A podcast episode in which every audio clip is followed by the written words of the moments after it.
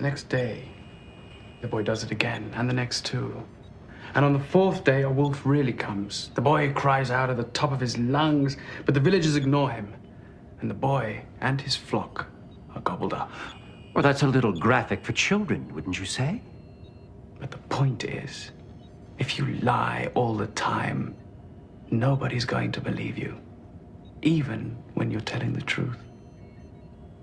Are you sure that's the point, Doctor? Course. What else could it be? That you should never tell the same lie twice.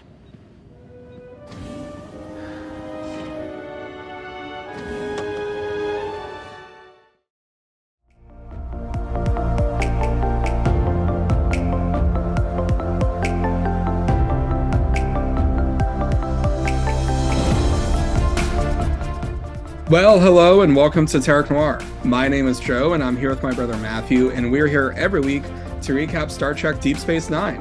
If you'd like to meet us on the promenade, then be sure to follow at Terok Noir on Twitter to see our latest polls, memes, and other ridiculous tweets.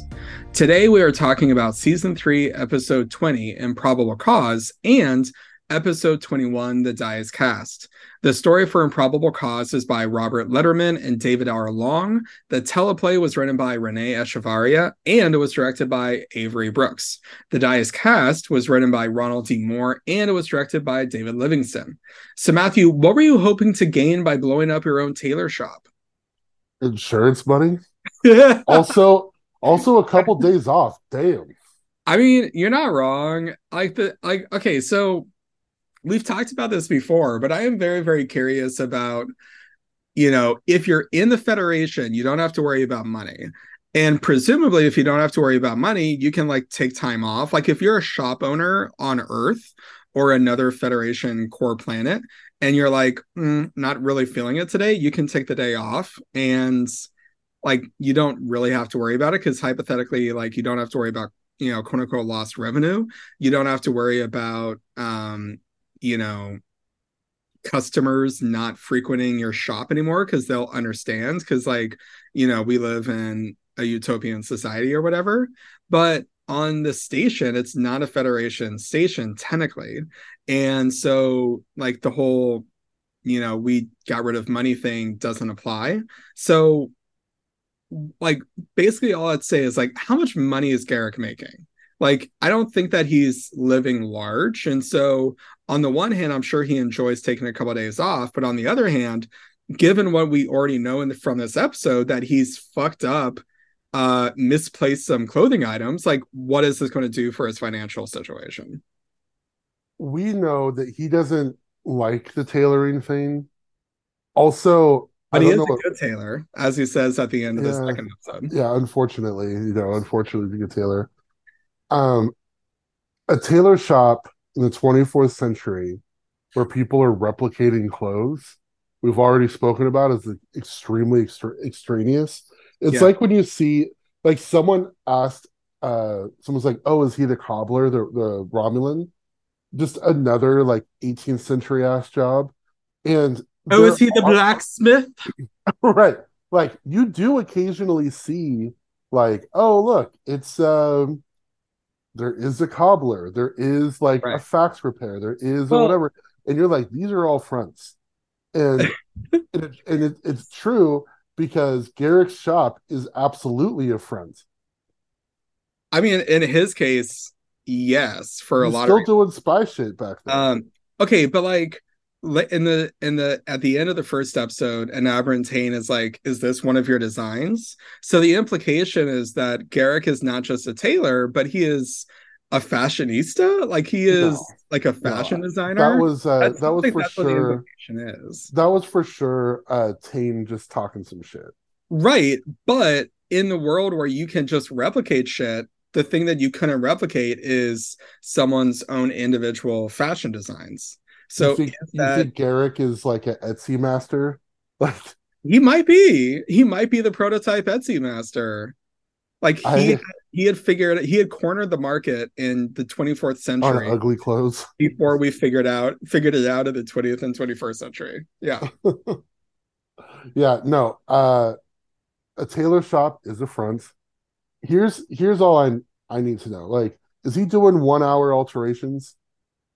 like how you know like if i if i've got something going and i go to him can he help me out in a pinch? He seems like he wants to take his time. He does seem like he wants to take his time. I mean we are there's a lot, there's a lot that this episode sets up regarding season four and particularly the season four opening episode. The thing that I w- I'm surprised that I'm able to I'm not surprised that I'm able to make this connection, but I am. But uh, there is a scene where a character does call Garak in to uh, to take measurements, um, yes. and you know maybe he and he he shows up super quickly. So if he shows up that quickly just to take measurements, then maybe maybe he can do a one hour turnaround. All I know is that um, two years ago, every podcast I was listening to was advertising like a like suit products where or clothing products mm-hmm. where you just like scan yourself with your phone and then they send you like t- tailored clothing. And they do what Garak does literally. Except Garak's walking in with the fucking like string shit like uh like in the phantom thread. Like, not oh you know okay here's the thing. The like the random shit that we say on this podcast, like the random different connections that we make between two different wildly uh disparate properties. If either you or I were good at graphic design, like we could turn around uh you know a, a an image or a meme of Garak uh, as, as thread or whatever. Garak Day Lewis. Yeah, exactly. We could do that, but you would that's not what you we we we can't though. Hypothetically, like we in another, in another another universe, the different versions of Matthew and Jo could do that, but that's not this version. One would have to care and be motivated. yeah, yeah. I mean, considering how how challenging it is for me to keep up with doing social media shit uh, on Twitter already, uh, I'm not. I'm not. I'm not doing those kinds of memes. I'm sorry.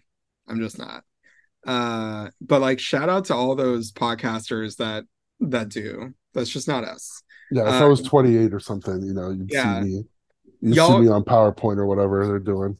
Y'all to not listen not powerpoint to photoshop. or yeah powerpoint. How old photoshop. So i don't um, know some sort of adobe property. anyways what we do uh i think that what we excel in in, in uh on our podcast is not so much the memes oh. uh, the bullshit um referencing our own childhoods and uh and talking like just you know talking about Sisko having sex with his coworkers. I think that that is you know really the niche uh the lane that this podcast is able to take. And I think that's what people expect from us, really. They expect this is it's the Jedi loophole to sexual assault or miscon- sexual misconduct, where you're like, listen, it would be it would be unethical given power dynamics to pursue relationships in particular ways here. However, in another universe,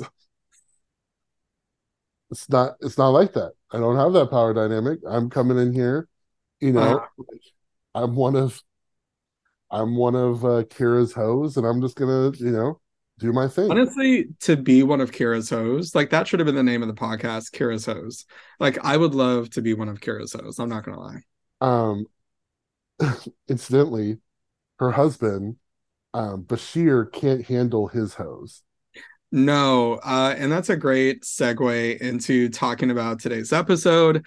Um, we are covering two different episodes. This is a rare two-parter that is not that does not have the same name. Like past tense was part one, part two. This is two different episodes that have two different names. Uh, reason being is that they had intended Improbable Cause to just be a single episode and then they got to the end and they were like well this script is shit and uh, then they retooled it to be a two-parter. Um but anyways let me give why aren't uh, there more two-parters? Hey. okay. Uh i'm gonna give a brief synopsis well attempt and the script is shit. Synopsis. why don't we double it? I mean you know i respect it I, have done that before. Um, I'm not gonna lie. I did the opposite. I, I, had a short story that I was working on for uh, the workshop I just finished, and it wasn't working. So I made a shorter version of, it for the short story. See, there you go. See this. You're like, uh, Jo. This story doesn't work, and you're like, more. more. you want more, right? Okay. Anyways, Um, let me give a, a synopsis for these two episodes. Following a lovely lunch between Garak and Bashir, where Garak completely shot on Shakespeare, uh, as is his right, Garak narrowly escapes an assassination. be the same. Garak narrowly assassinates uh narrowly escapes an assassinate assassination attempt. I, you know, I write these synopsises. Uh, I really should not do a tongue twister in the in the in the first fucking sentence of the synopsis. Anyways, Garak narrowly escapes an assassination attempt when a bomb explodes in his shop. Odo begins an begins an investigation. Oh no. I just gotta slow this they're- down.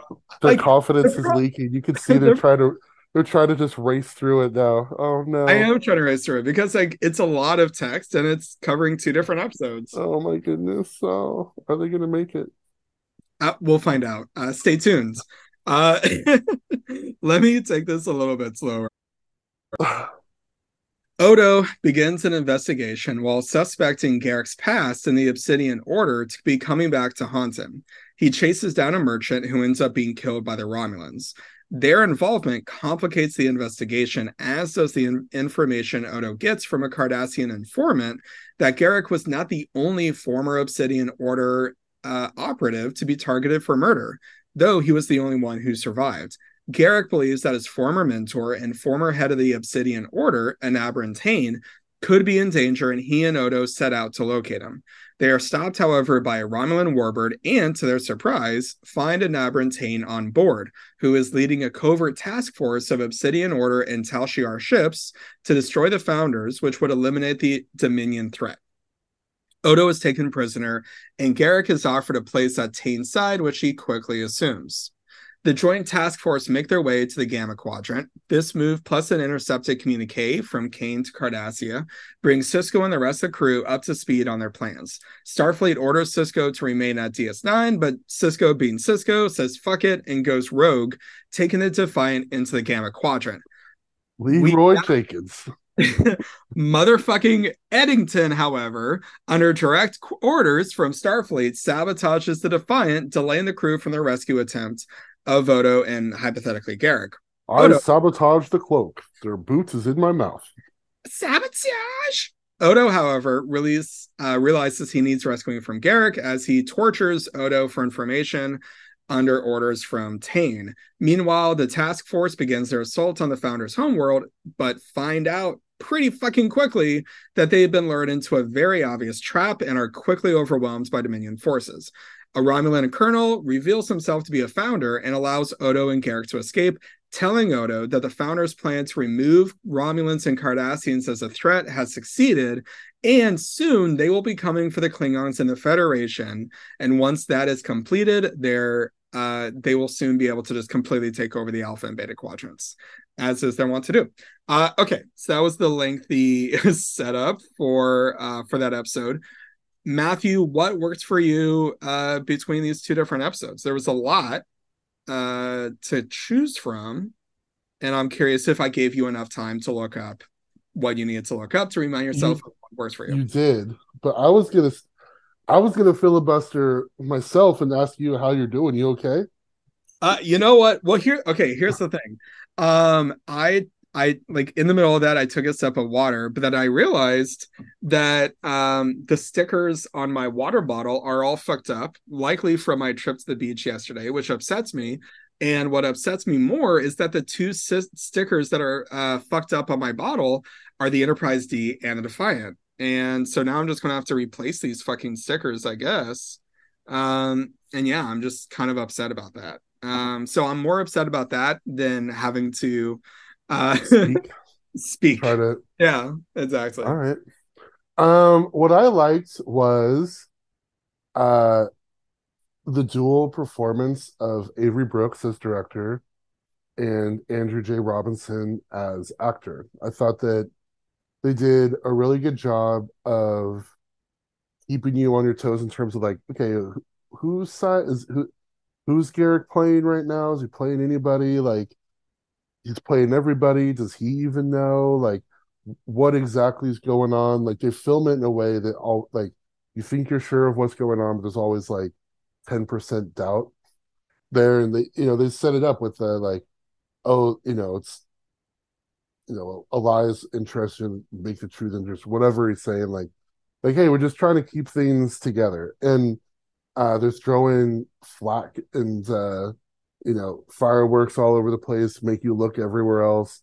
And it's like, do you know do you know exactly what happened with garak Like, can you tell me like this is this is when garak was trying to do X? You're asking me Yeah. in terms of like what was Garak always going to like at what point does Garak say I'm going to get back to DS9 with Odo like is that before he tortures him after he Oh. tortures him? Is it before things go to shit? You know or there is was he like is he was he to like go back to Cardassia a conquering hero with his boy Tain? Like at what point is is what happening? Yeah, so there was a there was something in the uh compa- there was something in the companion. I wish that I had it ready, uh, so I'm not just like fumbling around here. But I, I think that the the gist of it is that Garak's whole thing is that he and this is like a very loose quote from one of the people in companion is that he bobs and weaves right? Like his whole thing is improvising and adapting. So i think that he saw an opportunity like okay Garak as a character, we'll talk about it like a little bit more at length when we get into uh, some of the larger topics that um, come up from this episode. But like Garak as a character is someone that who explicitly from day one has been like, I am exiled here to DS9 and it fucking sucks. Like you people are dumb. I hate you. I want to go back to Cardassia. That's been his whole thing. He understands the circumstances of his exile and he knows that it's unlikely that he'll go back, but he still is trying. Like we've seen him at least once or twice try to make his way back to Cardassia. Um, in this, in his probably in his calculation, is the best chance for him to go back to Cardassia. But when that obviously is not going to happen, uh, he's like, okay, I'm going to bounce back out of here because they said that there were like what 20 Tal Shiar and uh, Obsidian Order ships, and then all of the Dominion ships come out, and it's 150. Like, there's just no fucking way. Like, Garak knows that he's not going to survive if he's there. So it's like, okay, well, I guess I better go back to DS9. Like, what other opportunity? Like, what other alternative is So there? like even at the begin at the beginning of it, like when he talks his way in with Tain, and he's like, "Oh yeah, no, I set this up to get back with you and do blah blah blah." Like, I don't like. I I just feel like, like you said, like everything that he was saying is bullshit, and it I was mean- all like just in the moment, whatever. Yeah, so I, I mean, like, there's a couple of things that we know about Garak, and like a couple of those things come up here, right? Like, a Garak gets like the best lines in in both episodes, right? Like the Right. writers obviously love writing for Garak. Um, there's one line that he says, "Well, the truth is usually just an excuse for a lack of imagination." That's what I was Uh, trying to get to. Yeah, thank you. Yeah. Uh there was another line a few episodes ago where it's like, um, you know, is all that you said uh it's that like famous exchange, like especially the lies. Like, was any of it true? Oh, oh, yes, dear doctor, all of it was true. Even the lies, especially the lies, right? Like his we what we know about Garak is his whole thing is I am not going to let anyone in on information until I'm ready to let them in. Like he didn't have to confirm that he blew up his own shop, but he only did so because he thought that that might help him uh work his way back into an Tain's good graces, right? But he could have kept on lying about that to Odo, and Odo didn't have any proof. And Garak knew that he didn't have any proof, so he could get away with it. But there was an opportunity for him to use the truth as an opportunity to,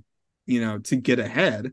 But as often as possible, he's not going to tell the truth, right? Like the exchange where Bashir is like, uh, uh using the example of the uh the boy who cried wolf uh Garak is like questioning what the moral of that story is and he's like uh well you the real moral is that you should never tell the same lie twice um his whole thing is just you know the truth is um is a matter of perspective right for Garak Yeah.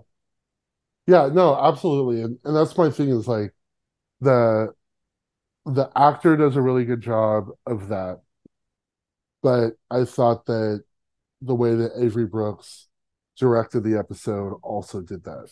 Oh, absolutely. I mean, I think that Avery did a great job with the first episode. Like, I mean, I said, uh, I think I was teasing it last week on the podcast that like these two episodes are two of my favorite DS9 episodes, in large part because the complication of Garak and how we as viewers perceive him moving forward, but also how it has the opportunity to recontextualize what we've seen of him up until this point. Um, and of course, that these two episodes are setting the stage for literally everything else that's to come um, in DS9, apart from uh some you know some Bajoran religion stuff that Yeah. happens later on right but like these two episodes are are like like propel us like literally propel us because seasons four five and six have so much action have so much um serialized storytelling that these three episodes just propel us forward. And i think that you know for me one of the you know the thing that i really really like about this episode is just that that is setting us up for what's to come. And usually you see that in like a season finale right? Where it's like okay you know we know what's going to come. And of course you know back in the day when we had you know 22 episode seasons it's like okay we know we have the summer but then once the summer is over we're getting back into the story right? But this is coming four or five episodes before the end of the season. So it's like it's really um it's showing that kind of intention and it's showing that forward planning. Admittedly Except except for the next episode that comes up. well yeah. They always do this. They always do the like, hey, we're we're moving the plot forward, we're having this big episode, and now um why don't we just build like a wooden a spaceship? yeah. but Well, it. does but the next episode does propel the propel the plot forward in regards to sisko's facial hair. So that part is very very important. It's uh yeah, it's a pit stop in the right direction. yeah but okay anyways um yeah i mean i think that you know i i as i said i love these two episodes. I think that avery brooks did a great job. I think that andrew robinson did a great job. I think that uh renee auberjonois did a great job in these two episodes. Like we don't i don't think that we've seen odo and garak together as much as we have in these two episodes. Usually quark is odo's foil but to have garak who is a puzzle that Odo needs to get solved. Like Quark is fairly he's a fairly simple puzzle to solve. Like there's not much mystery to him because Quark tells you who he is every second of the day. Right? He's just out here trying to get money. Like we know who Quark is. Garak though is constantly is shape-shifting as much as Odo does to avoid people knowing who exactly he is. Oh wow. There's a smile on your face as you said that. You're like, I'm You, I saw you smiling. I I saw you smiling, and you're just like, "Oh, Jo, okay." And I was like, oh, "Okay." Anyways, fuck off. oh, your face. You could you couldn't even fuck the line. You're just like, off. Woo! Hey, Fuck off. should we call it? That this is the end of the Yeah. episode. Do you want to just you want to just call it or what? No. There was a, a, a There's so much more to Seinfeld. There was a Seinfeld where like, um, George was in like a a, a board meeting or whatever, like a, a conference meeting, and he made a joke and everyone laughed, and then he like kept talking, and then everyone was just like, ugh. And then he was like, yeah, if you if you make the joke, like you gotta just like that's it. And Yeah, so you then, so get then- out. so then it would be like George would make a joke and it's like, all right. And he grabbed all his shit and closed Yeah. his briefcase and just like walks out. It's like the meeting had just started.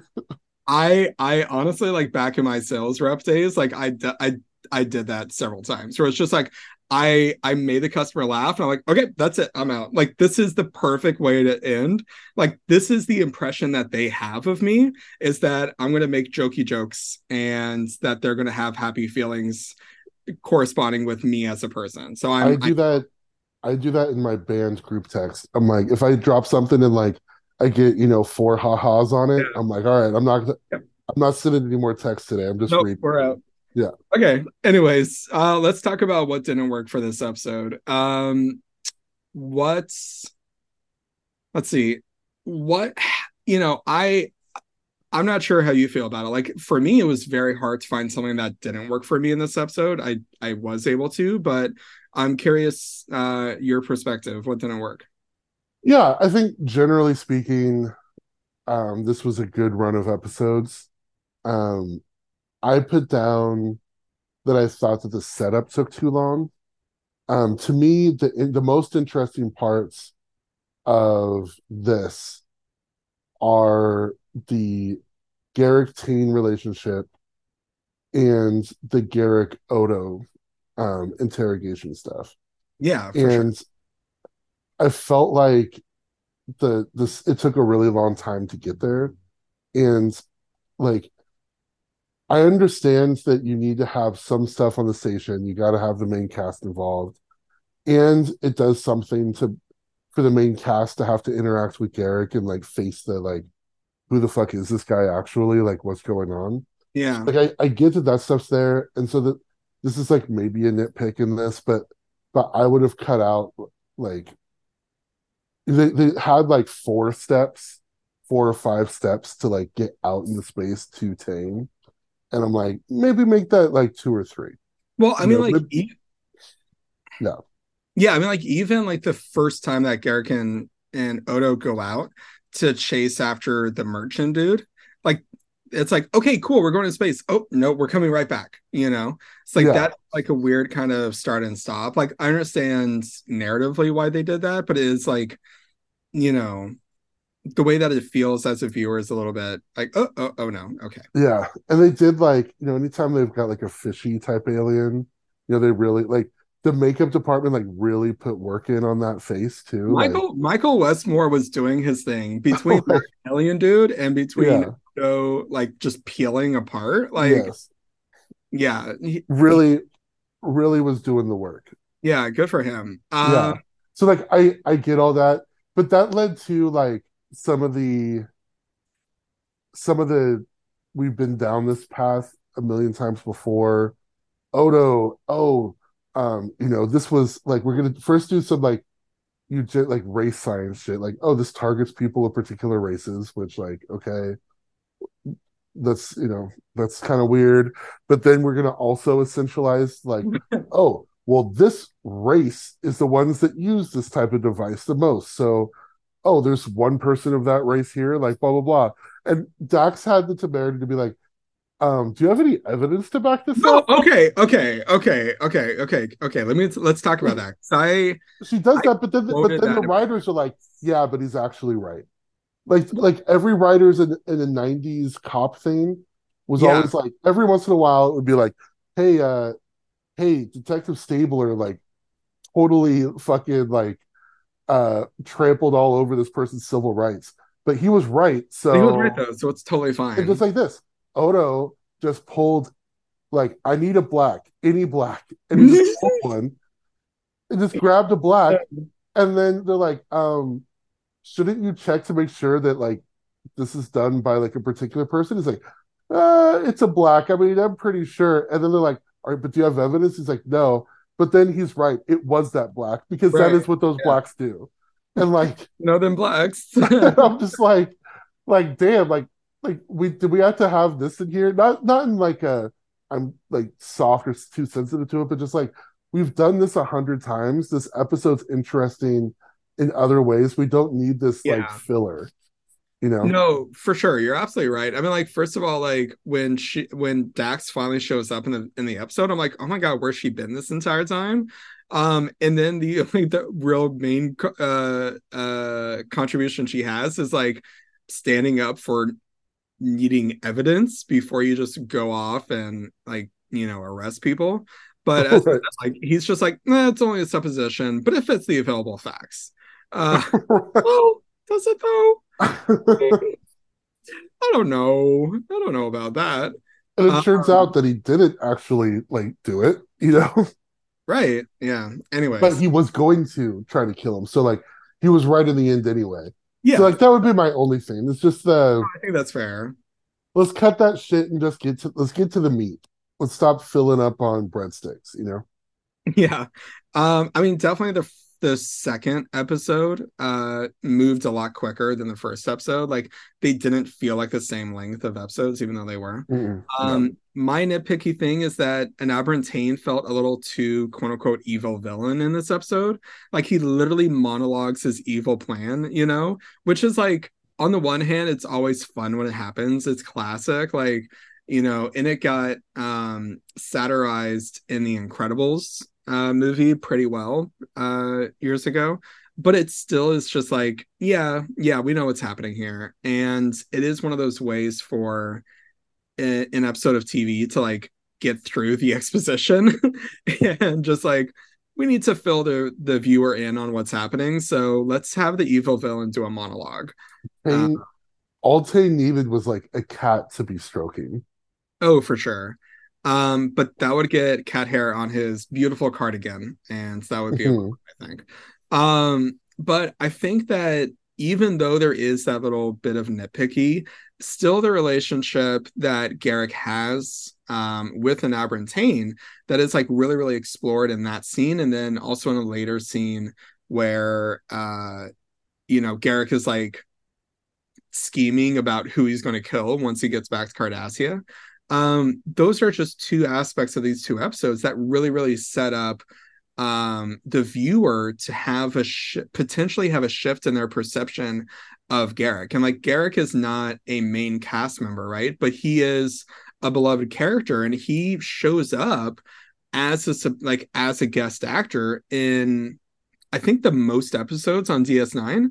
Um, I think he shows up more often than Dukat. He shows up more often than Rom. Like he is ever present, and we know, you know, we I, I have my feelings and my shipping of Bashir and Garak, and so he plays a very crucial role. But what our understanding of Garak as a character has been for the past three and a half seasons is that he is uh a Cardassian that is exiled from Cardassia. He likely has a very very shady past. Like the characters kind of know that he was in the Obsidian Order, but they don't know for sure for sure. Um un- until these two episodes which are like, well if you didn't know now, you know, now you do. Um but and of course us as the viewers have known that he's, you know, a secret agent this entire time but there's something about Garak and the portrayal by Andrew Robinson that allows us as a viewer to be like, eh, he's not completely terrible, even though he was a, he was a SS officer for the Nazis. He's not completely terrible. Like we we have this, um, we we've given Garak like a certain amount of leeway over the course of three and a half seasons to be like, eh, he's he's still kind of fun and he does the good thing every now and then until we get to these two episodes where we literally see him torture and abuse Odo. And these two episodes are challenging the viewer to reconceptualize how we feel about this particular character. Yeah, I, you know, the the torture scene is actually is interesting because that's where I feel like they kind of get a little nervous about what they're doing. Oh, for sure. Um, because they're like, oh no, we're gonna make it like we can't let him just do this. Like we know that he loves to, to torture people, love just loves torture, something he really enjoys. Um, and when it comes time for him to torture someone that we like, we're gonna make him hesitate. And it just feels like they kind of like pulled up a little bit the last second, but um, so they didn't com- make it completely amoral slash immoral character, right. which is an interesting. Like it's really fun to have just an amoral wild card. This guy is oh, here for sure. just for himself, and they they have sort of the less sinister, more fun version of that in Quark, Yeah, yeah. where you know Quark is like all I care about is profit. I'm willing to screw screw over everybody. But you know that Quark's got like a good heart. You know he cares. Like at the end of the day, he's going to do the right thing and blah blah blah. He's not going to, you know. That's why we all we let him sit here and do whatever. But Garak is like um a failed a failed surprise attack away from just like torturing Odo and then going back murdering a bunch of people he doesn't like and taking his place back again at the, the head of the SS mm-hmm. yeah. moving forward. You know what I mean? Like that's that's an interesting character complication. And they just didn't quite go through with it. And moving forward, I think that they kind of let go of some of that stuff as seasons progress, especially as I'm thinking towards the the final seasons where Yeah. he's like pretty pretty much just working for them. Well, I mean, that is that's the interesting thing, right? Because I think that what these two episodes are trying to do uh and trying to set up is that like, you know, a classic thing with storytelling, particularly with the hero's journey, is establishing a character's wants and needs.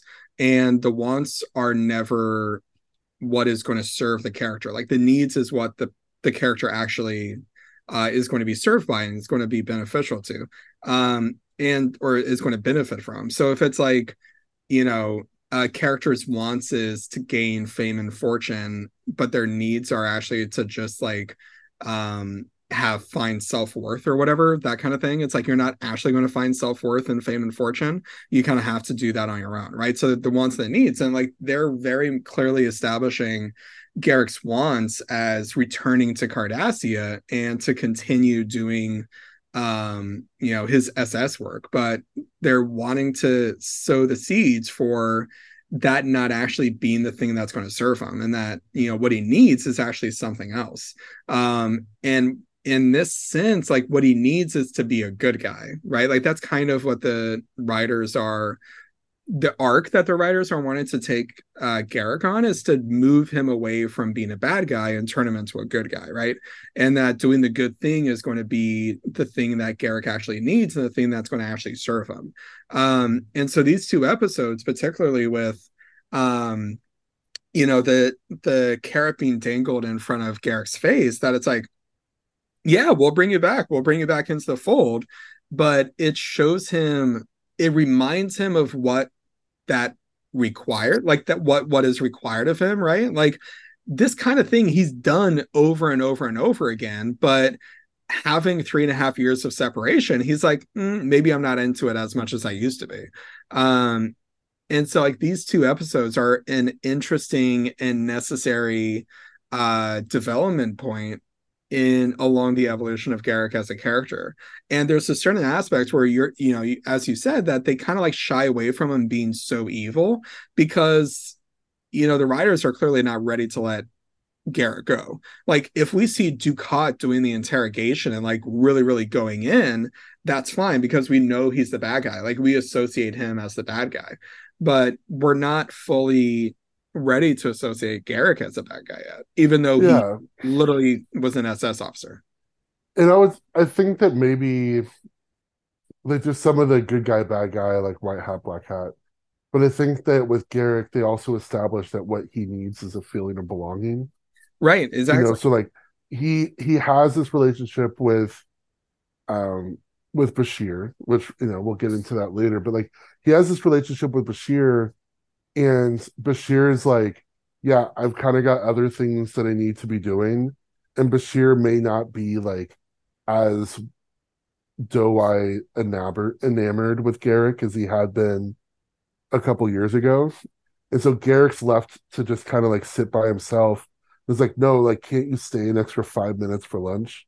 Mm-hmm. Because I'm gonna just be by myself in a tailor shop for the rest of this, you know. And. He, we know that he saw Tain as something of a father figure. We get into that more in future episodes, but that's certainly here in this one.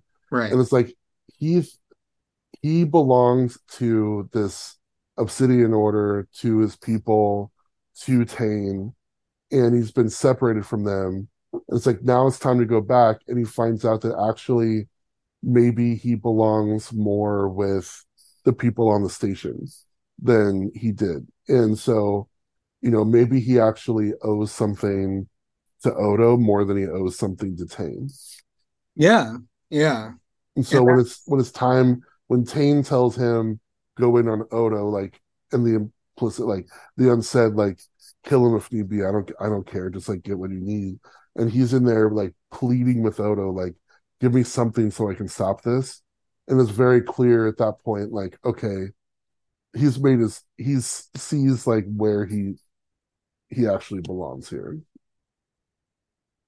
Right, but it's also like in that moment, it's like neither of us are getting out of this unless you do something. Like help me Right. help you. Yeah. Like we're Yeah. we very much like we very much need to just play the next hand and we can't look too much further than that. But if we did look further, it's not great. Not great. No. So just keep it keep us alive right now so we can figure out how to not die later. Right, exactly.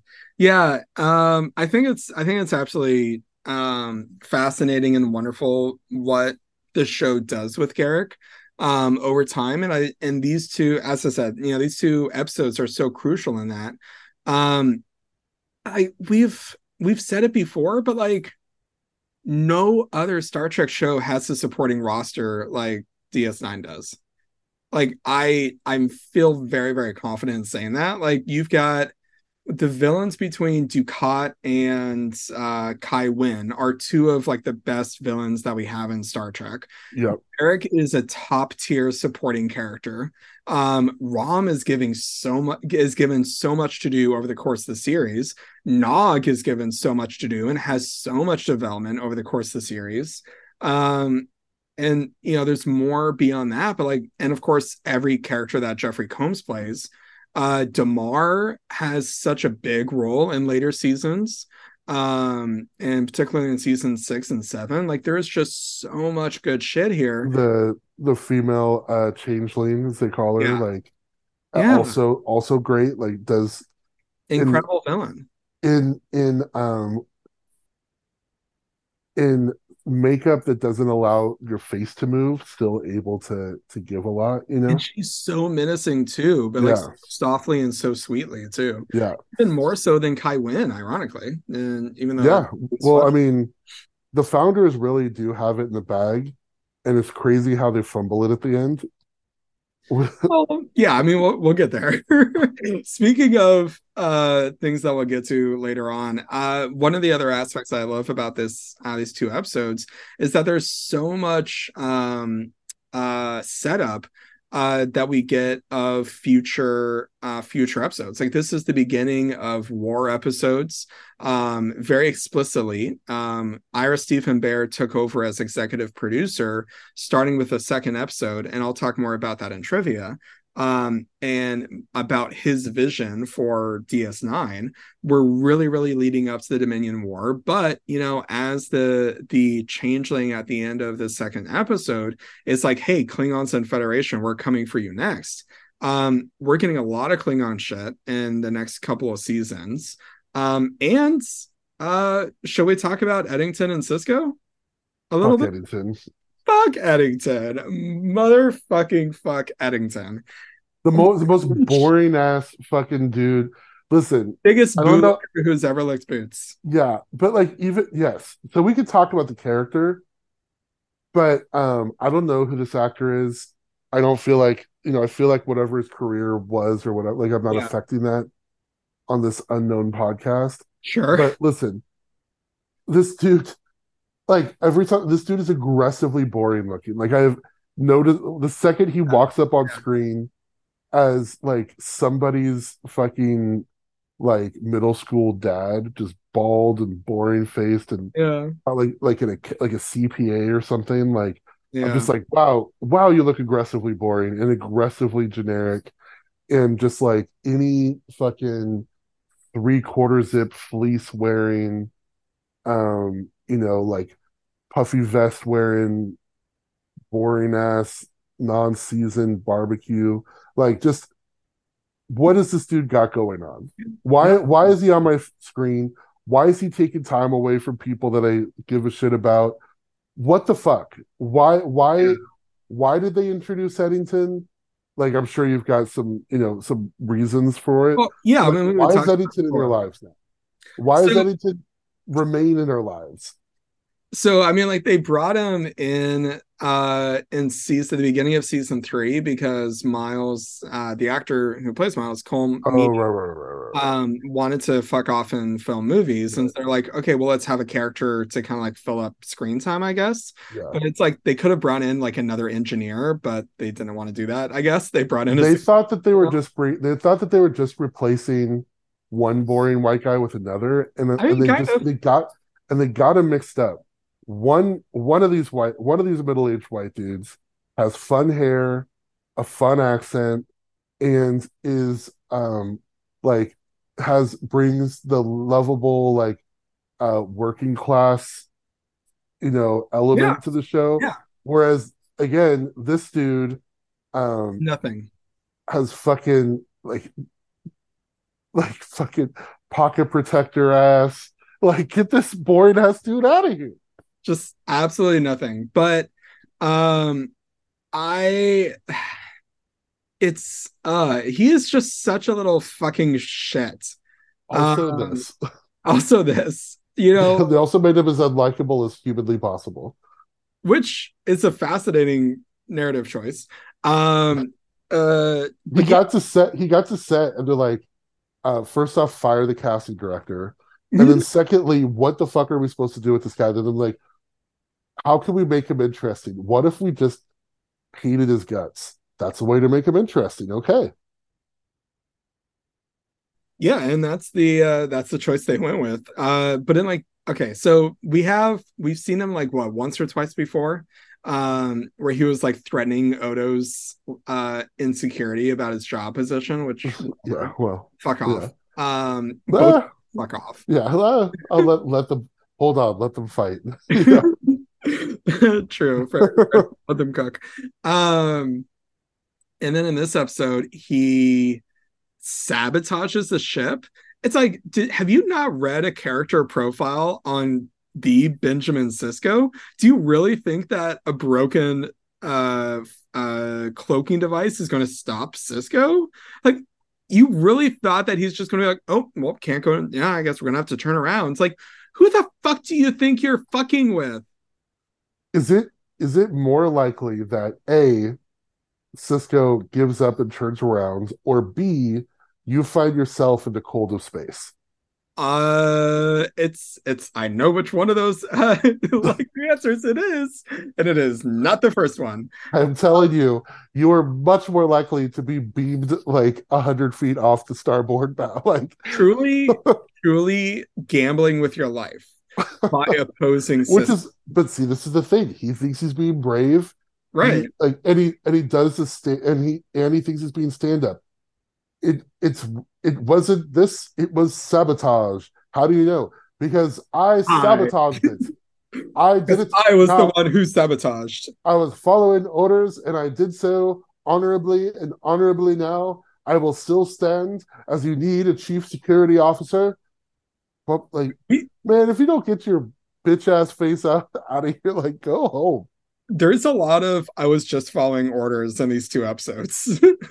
Well, I mean, I think that they I think that that's intentional is that you have you have two intelligence officers who are just following orders Yes. and um you know and it gets to like we tra- transition into its military time yeah, let's talk about it.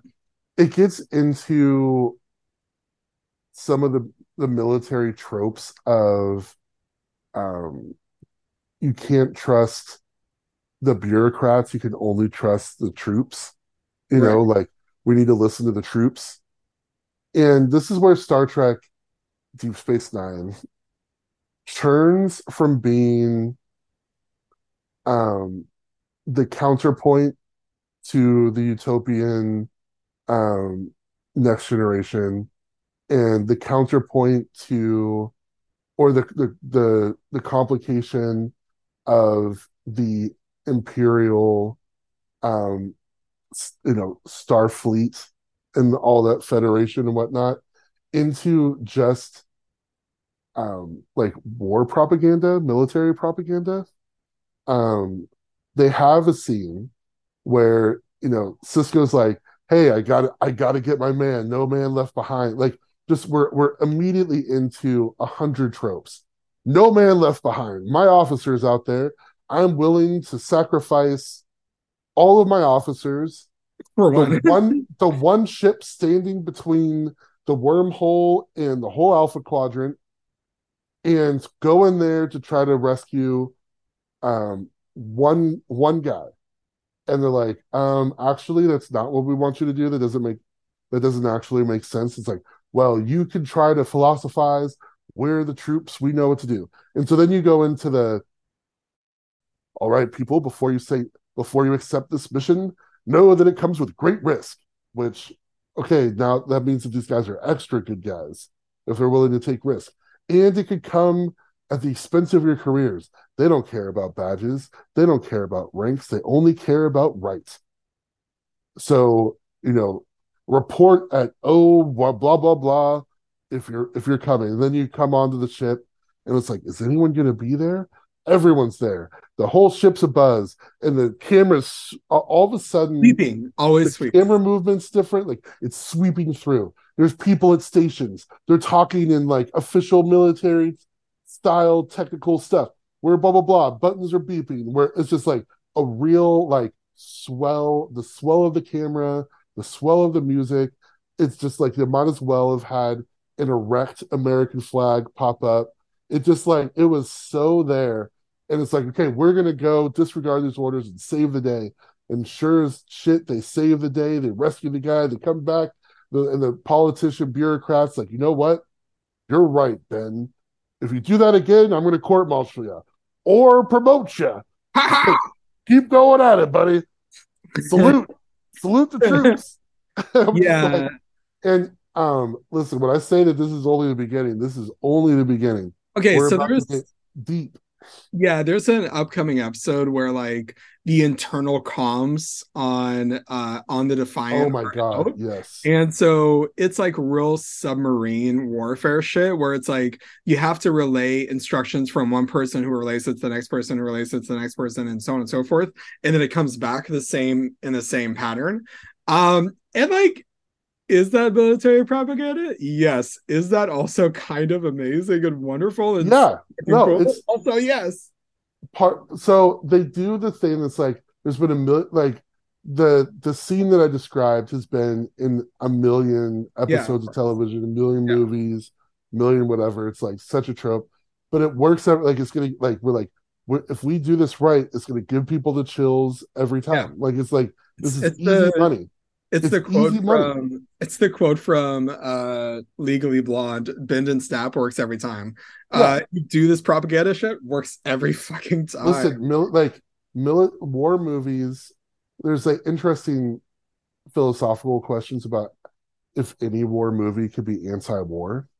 You know, so a lot of movies purport purport themselves to be anti-war, but there's and I'm forgetting the names. We could get it. We'll we'll have plenty of time to get into it. But philosophers talk about how just showing the war like is glorifying war. Because you can't you can't show it without it being like look at these honorable lads fighting hard for each other and the war the war may be like over bullshit but these men aren't bullshit. These men are heroes and blah blah blah. And like however you do it it's going to be doing that. So like we're we're headed deep into the backbone of american filmmaking is probably the war movie and the western like yeah. those are the two foundational pieces of of American filmmaking, and they're like they're both just hardcore propaganda. Like the military, like we you know we talked before, like they they actually like they the Department of Defense is, has been involved in the movie industry forever. Ronald for Reagan, nearly hundred years. Ronald Reagan, when he was in the military, it was as a propaganda officer. Like he was like his military duty was to like make these movies and go around the country and show these movies and be like support the troops.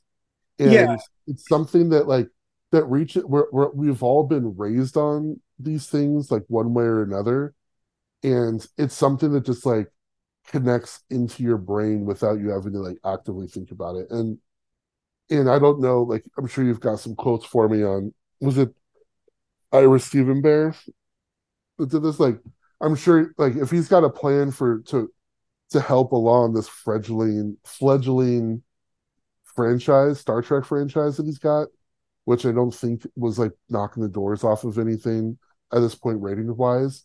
They're like, you know how we're gonna get through? It's gonna be just like dropping that ace of spades out. Ace of Spades. Sorry, I don't know why that was like. Why did you? What is that? Did Guns N' Roses do an uh, Ace of Spades song? I think so. It's my brain. I am so sorry. So sorry to everyone listening. You know, if you want to like just stop listening to the podcast, that's fine. I understand.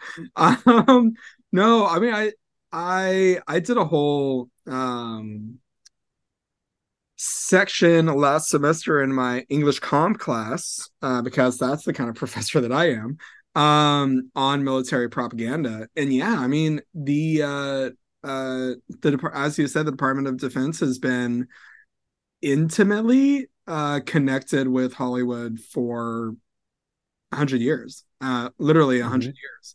And we don't really I, there's not really a way out of it i don't think because both entities benefit from each other. And if there's an opportunity to make money and to uh, keep up uh, perceptions on the military, neither one is going to like back out of that. Like no one's going to be like, "Eh, I'm going to stop earning money," you know. Um, so we're kind of stuck with it, which really, really fucking sucks and is really, really depressing. Um, that being said, is there a lot of really, really cool war stuff and military shit in Star Trek? Yes, there absolutely is Yeah, I think that that is one of those things of like, um, you know, I don't think that I personally don't think that it's antithetical to be like anti-military uh and anti-war and also to be a fan of Star Trek. Like I don't like I think that both of those things can still be the case because even though um uh there is you know like starfleet is a military is the military arm of the federation. Like there's just no way around it.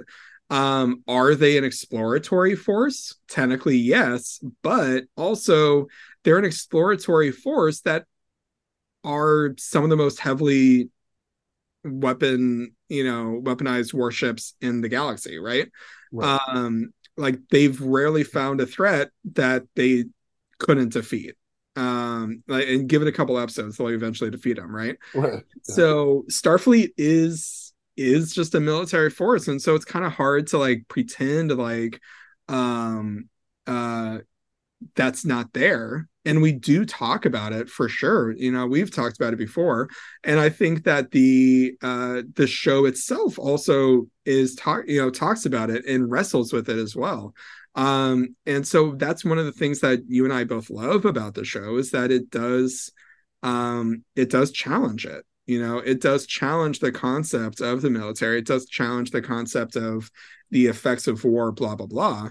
I think that there is a certain extent where it's really really hard to get a show on the air that doesn't have some form of military nationalist propaganda like all of those propagandas are kind of like a given in pretty much any show right Yeah, um and it's really really hard to make any art that is anti-capitalist and that is anti you know all these different institutions and somehow get it on the air and make money because those shows just typically do not make money typically yeah, um, yeah. No, I, I'm not saying. um I'm not saying that you have like the the media or art that you consume has to like align with your politics. I think oh that's, that's I, a very yeah i don't think that it's a it's a very like immature and uh ultimately like useless like position to, to take. Like For it's not gonna it's not gonna work like that. I don't have any expectations that it works like that. Um this was just like it's a blatant thing and just like pointed it out you know like oh yeah this is this is what's what's happening right now um and being aware doesn't doesn't mean that like like I want to see phasers go off and ships in battle like of course you know I just I just uh I understand that that comes from something that was like put into me as well. You know, like I grew up on that. So spe- speaking of what is put into us, um, shall we talk about our favorite scenes and kind of get into some of the other stuff? Yeah. On the on the list. Um so speaking of stuff that gets put into us, uh my favorite scene was the interrogation scene.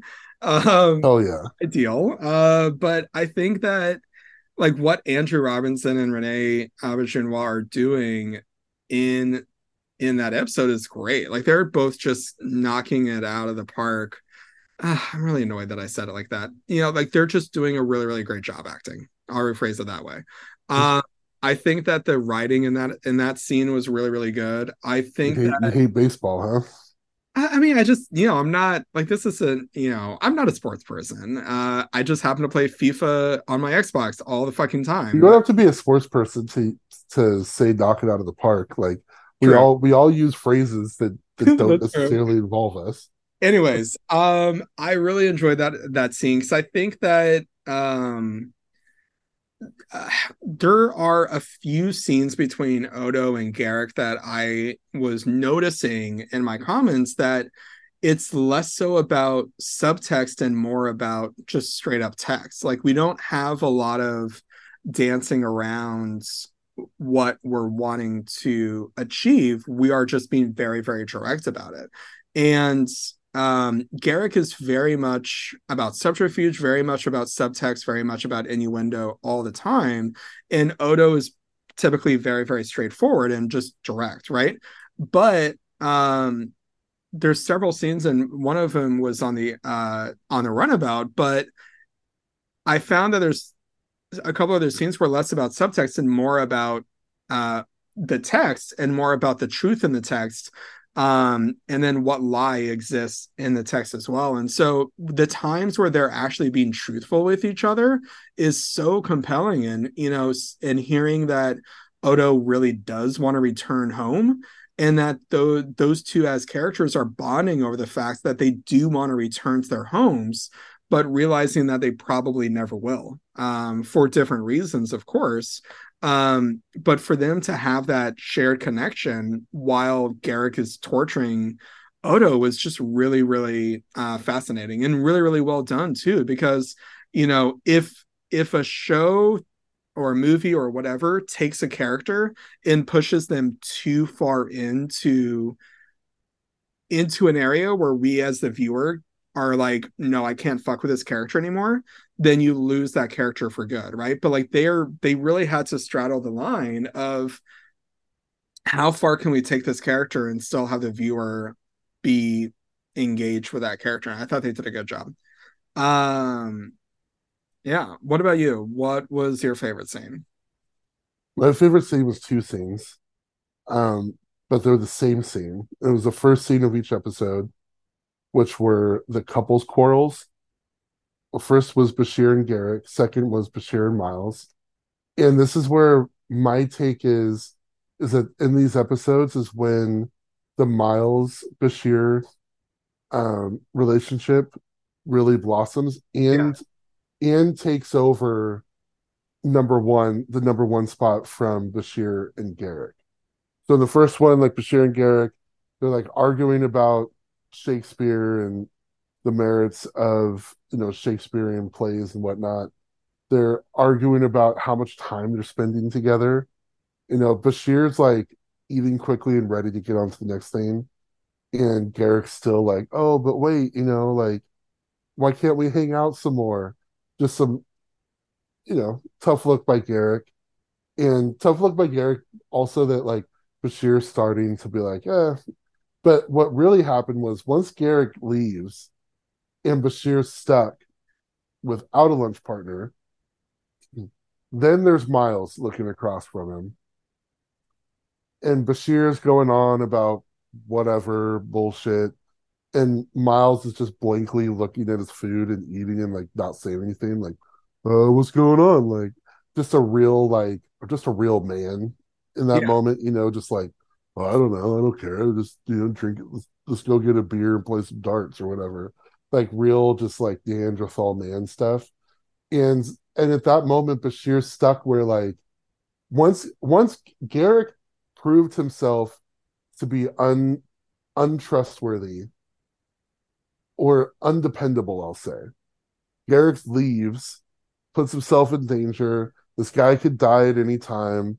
I can't emotionally put everything onto this person because even though they're intelligent and they're interesting and all of this, they're also volatile and undependable. So instead, I'm looking over here, and maybe this guy's more simple. I know that Bashir thinks that he's better than Miles, Yes. but he's dependable. He's a rock. You know, he's just sitting here. He's always going to be here. He's always going to be my guy.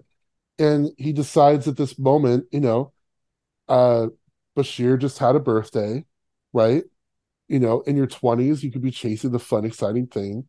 You know, Bashir's in his 30s. He has to think more sensibly now. Uh-huh. So he's he's settling in with the dependable option.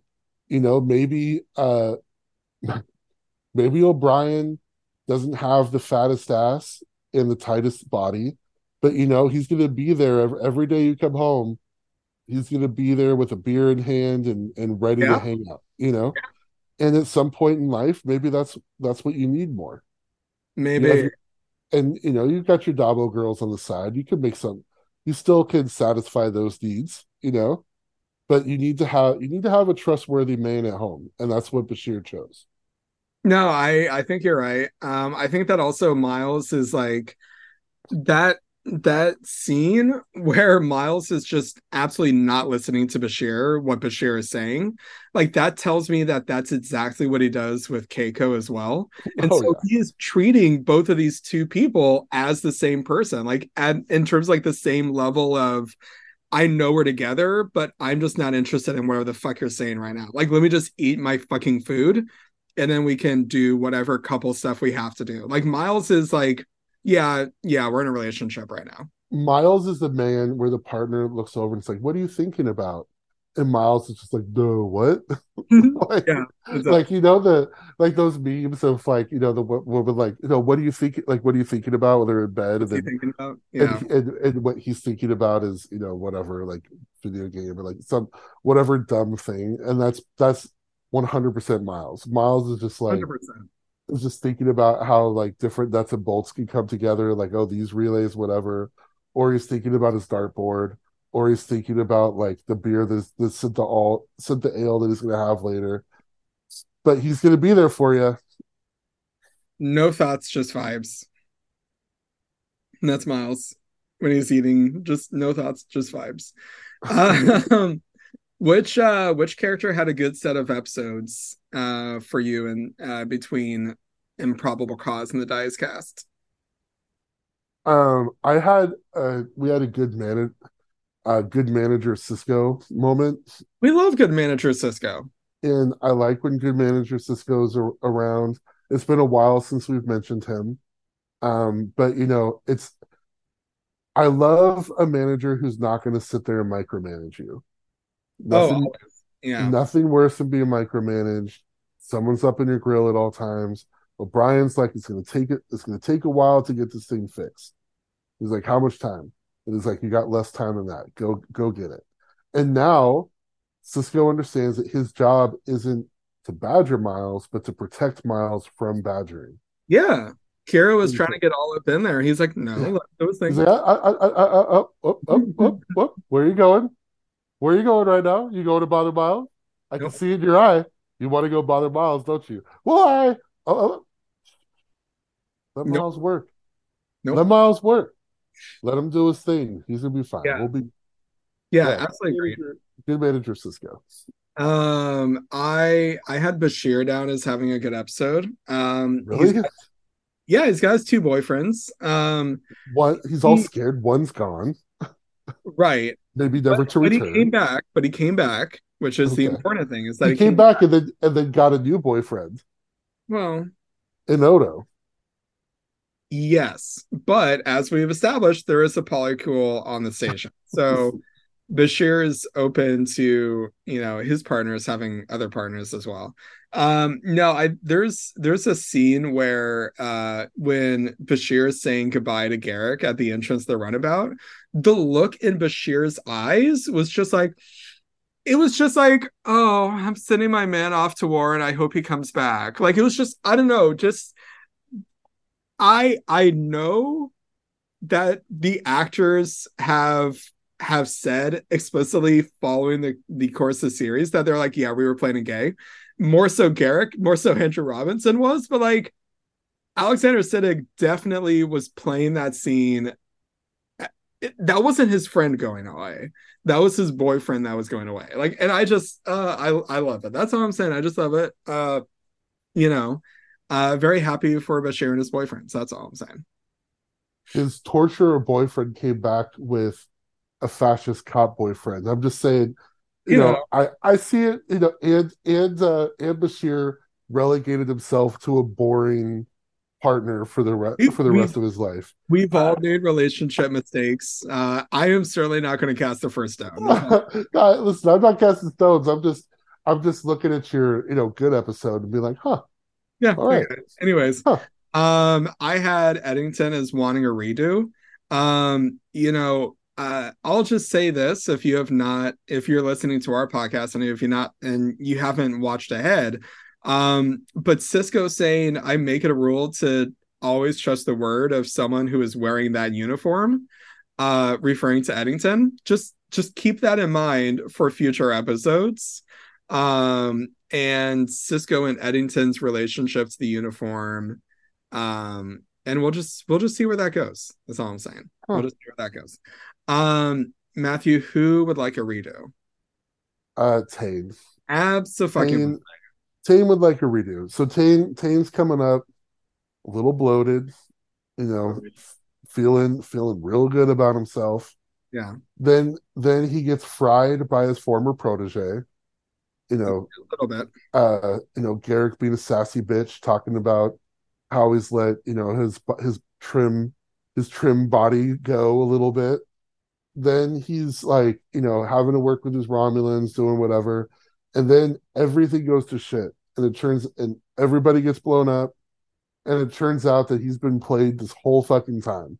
He thought he was hot shit, but he was out here um, getting played. It was light work by the founders. Yep. They sent they sent one one dude out there to be like, hey, let me set everything in motion to blow up both of your intelligence services and cripple your, your fleets.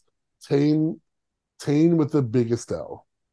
Entirely. I mean, it is pretty wild what the founders are able to do with just one fucking operative, you know? Um, and knowing like how many operatives they sent out into across the universe. Like, I mean, uh, you know, I uh, fuck. I'm pretty sure I brought this up when we were talking about Picard season three, but like there is an opportunity to be like, yeah, this one changeling has just been around for a long ass time and is fucking shut up. Um, since they were wanting to bring back changelings in season three. But that being said, like if Star Trek wanted to continue stories post DS9 and not just with Lower Decks and not just with Prodigy, but like something live action, there's so much opportunity to be like there are there are still founders out there. Like they are you know? And like I, anyways i want to say this i actually don't like those storylines. It all like if you're if, like if it's just gonna well everybody goes to the fucking like um you know every changeling story is like a nine post 9-11 anybody could be a terrorist thing. Uh, true. Um, and it's all about like added surveillance and this and that. And then I think the like just from a writing perspective, it gets kind of like, aha, this person was a changeling all along. You know, like like okay i don't i don't necessarily want it to be that where it's like this person was a changeling all along like it doesn't need to be something like someone that we know it's more just what was you know what was happening behind i i know what you mean though but anyways um i'm i'm just saying ds9 set up a lot of good stuff that if star trek wanted to continue they could but they just don't want to do that uh eh, oh well I'm I'm happy for all the DS9 stuff to just live in DS9, and I'd love for them to to make something new. Thing. I am too. Uh, let's talk about some uh, straight thoughts. Uh, Matthew, you had some thoughts about the Admiral. Oh yeah. Um that Admiral, how many pips did that Admiral have? That Admiral that Admiral's neck looks like his spider spider's eyeballs. Like All what the the fuck is pips. happening? Yeah. Like he's got pips running this way, pips running that way. In the past, it's been like once you have the Admiral, it's like the four pip size, but it's just a solid piece, Sure. like one solid piece or whatever. But this motherfucker just got pips all over, just like all around his neck. Up the wazoo. Um, okay, so let's see. It looks like he has three pips on either side. Okay, so It looks like four pips on either side. uh it's not.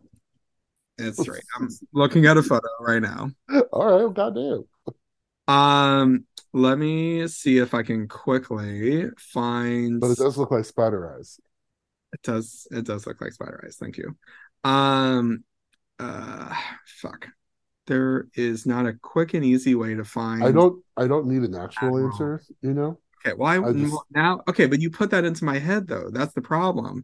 Okay. Okay. So a rear admiral, two pips. Oh so okay. So the thing with the with the pips, Christ, right? I made this huge mistake. You Do you, you for the rest? huh? Do you need me for the rest of this? Okay. Calm down. So the just way gonna do the, this this Hold on. monologue and then it- bounce out, right? you did it. You did it. Uh, release stocking clips. so the way that the pips go is that if you're just like ensign through captain right you just have the little pips just like free floating pips when you get to admiral those have a border around right yeah, it's a, got it's a Lego block. little now. trim. Yeah. yeah it's a lego brick rear admiral you get two pips vice admiral is three which this guy is a vice admiral admiral just regular admiral is four pips and then a fleet admiral is five pips which is just a lot of fucking pips So what's all. this dude doing with six? Okay, so he has three on each side. It is very common for the admirals to have the pips on both sides of the collar. Um, so if you are a vice mad vice admiral and you have three Did they pips, not have any Lego bricks sitting around? they have not have what? Any Lego bricks sitting around? Like why does this dude have Lego bricks? It's he does have chunky, uh, chunky pips. I'm not gonna lie. Um, but yeah, but that's that's that's what he is. That explains that. Is all I'm sure. Oh, it does. No, it really does. Um, yeah yeah yeah I, I'm. i can i can tell that you're very very uh grateful uh for the information that i provided about Yeah. this man i have to say on the topic of pips and uh official star trek minutia um Admiral Toddman is the first 24th century era admiral to wear the Operation Gold colors. Normally, we see admirals wearing red, which is command red. Um, and very rarely even do we see someone who has the rank the rank of commander that is in gold. Like most commanders we see in red, like think of Commander Riker, uh, even Chakotay, or uh, blue, like Deanna Troy and uh, Beverly Crusher. Speaking of Beverly Crusher, in Picard season three, she is an admiral and she is wearing a blue science medical uniform. How about that, Matthew? Isn't that exciting? Are you still there? Are you there? Are you alive? Are you alive? Do I need to send someone over to your house? Are you okay? I'm not okay. Matthew. I listen. I I know that I'm not the only one that loves the minutia, um, and uh, I think it's just very very fascinating uh, when we get admirals in wearing other color uniforms. That's all I'm saying. Do you have a That's great. Response? Okay, cool. Um, additional straight thoughts. Um, I definitely love that Garak thinks that Shakespeare is a hack. I just think that's really, really funny. Um, O'Brien felt like an expendable character in this episode. Like he didn't really do much. Um, and like he was used to like ask an obvious question to Odo for Odo to give like a quippy response or whatever. Um, apart from O'Brien fixing the uh cloaking device, which obviously is very, very crucial, the most that he does is return to his post as a transporter chief. O'Brien in the transporter rooms. We love to see it. Um, what were your thoughts about uh when Garak is asked who would want to kill him? Um, you had some thoughts about that. Say that again. I'm sorry. When Garak was asked by Odo who would want to kill you. Oh yeah. So Garak's like, you know, still being all sassy, Z stepping everywhere. You know, Um, Garak's like, oh, I don't know. Uh, this one person who, who uh, I lost his like wedding suit on his wedding day, and I'm like, that's not a that's not a laughing matter. Like that's Not super serious. Like not a small someone someone legitimately might murder you for that. Yeah, I mean, I'm pretty sure that people have murdered for less. People absolutely have murdered for less. Yeah. Um, I could tell you like that that's a stressful day. People are stressed out, and someone might stab. Yeah. Uh, Um, I, that hap- that actually did happen though. Um, my an in-laws wedding was in the UK. I mm, flown into London, was like ready to head over to this wedding in this town outside of London, and the the person who like did the wedding dress and suit or whatever was like the wedding dress was like, oh yeah, um, I needed to make this additional alteration or this additional thing. I need to keep holding it, and so they held it like still to like the day before the wedding. And then they're like, "Oh yeah, um, I'm actually not going to be around. I can't give it to you." so someone could pick it up not at the shop that we were at but like this random place like all across town and so i was running around london trying to like figure out how to pick up this dead drop of a wedding dress and then get over it i ended up getting uh, my cab paid for so it worked out for me nice. but i will say people were stressed and if if they had run into garak they might have blown up the shop yeah, I, I think you're absolutely right. Um, yeah, it's it's not you don't fuck with people's weddings.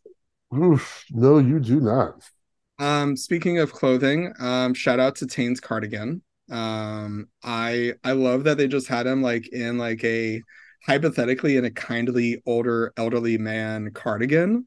Um, meanwhile, he's just committing war crimes. I just think that was kind of funny. Listen, one of the reasons why moving to Ireland would be great is this just the sweater game is crazy over there. Really, knits sweaters. The most beautiful knit sweaters. And really, like you could probably do the same in Wales. Like they got a lot of sheep in all these places. Yeah. And they they they've been working the sweater game for centuries. Oh, for sure, they know what they're doing. Get a get a Uh, socks a socks on sweater. I I found the scene where Odo is interrogating the freight like the perfume merchant. It felt like Odo was doing like an impression of a gayer Columbo, like just like Huh. like pulling out each different fragrance, f- fragrance, fragrance. Um, it just felt like a Columbo scene, but like he was just adding a little extra, extra. Oh, extra- and one more scene. yeah. Uh, what, how does I- smell? I have no sense of smell. Can you smell it? if Yeah. Um, I just thought it was funny. Uh, So and la- like, oh no, stop being stop being fancy bitch. Just figure like why what are we doing here? right. Stop Uh, wasting your time.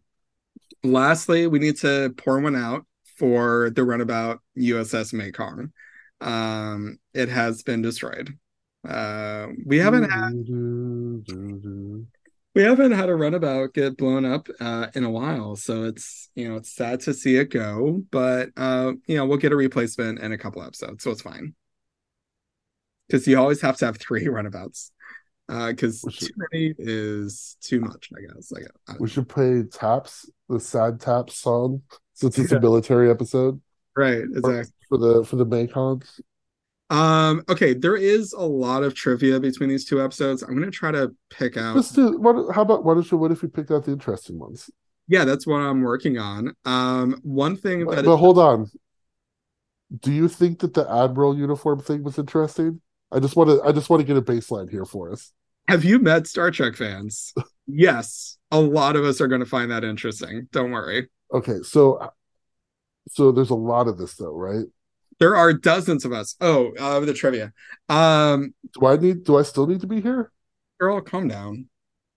Just just hang out. You might you might I'm going to start off with a fun one.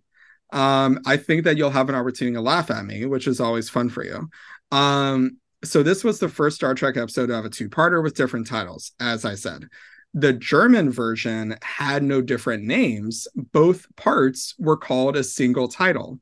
Would you like to hear me try to do the German title? Yeah, Yeah, exactly. yeah. Uh, Der Garek. That was my attempt at the German uh, title. why do you do it like that? And the, the translation is The Mysterious Garak. Uh, a very boring set, yeah, very boring title. Anyways, right.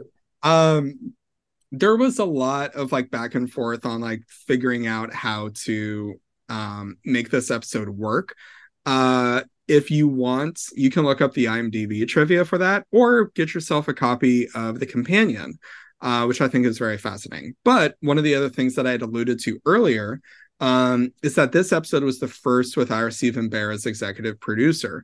One of the major changes he made to the series was in action sequences, specifically space battles, had to be shown on screen more often and not just referred to as the next generation done had done. As the episode budget of DS9 shows could now accommodate more extensive battle sequences than TNG could do, Starship's fights became much more commonplace in later seasons, especially during Dominion War episodes. This particular episode marks the first sign of those changes as it features the biggest on screen battle in Star Trek history up to that point. If you thought this was big, there is a lot more coming your way soon. Uh, it wasn't that big, but you know, it's okay. Um, there were a couple lines that I wanted to just say. Uh, first of all, Garak, okay, Garak had like all the memorable lines in, in these two episodes. Um, one was like when he first is found after the explosion, he's like, as well as could be expected, but I'm afraid your pants won't be ready tomorrow after all. Love it. Uh, and of course, well, the truth is usually just an excuse for a lack of imagination, uh, which we referred to earlier. So, um, that is these two sets of episodes. I've said it before, absolutely love these episodes. I think that they um, allow a great foundation for what is to come. Uh, and if you're listening to our podcast and this is your first time watching DS9, you are in for a treat, uh, especially next week. Maybe not necessarily from continuing story- serialized storytelling, but next week marks the introduction of Sisko's goatee, which will stay with us for the rest of the series. Uh, next week's episode is Explorers. Uh, Sisko builds an ancient Bajoran space vessel uh, from blueprints, uh, and he uh, and Jake take the the the ship on a little trip. Um, it's just great, first of all, to have some good bonding time uh, between Jake and Ben. We always love to see it.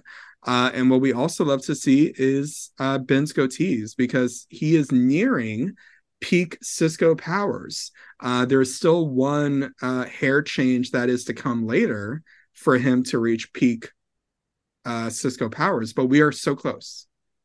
We are so so soon. We will be there. Uh, what are your thoughts on Explorers? Do you have any thoughts? Jake looks like a whole ass adult in this episode.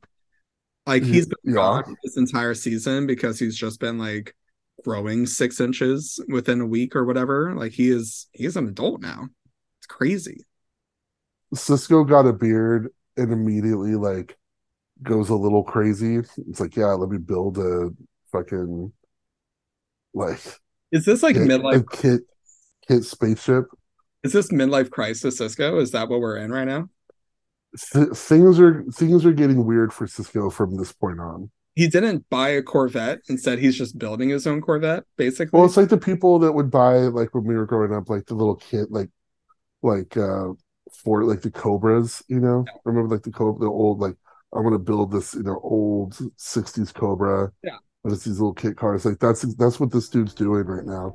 Or they get into the model like sa- sailing ships. That's 100 percent what's happening here. Awesome. Well, next week we will be able to delve into Sisko's uh, midlife crisis. Uh, but for now, it is time for us to release docking clamps and pilot our tough little ship away from Terok Noir. If you like our show, we'd appreciate you giving it a five star review and, uh, I'm sorry, a five star rating and a glowing review. Uh, anyways, thank you all for listening. We hope you join us next week. But until then, walk with the prophets, child.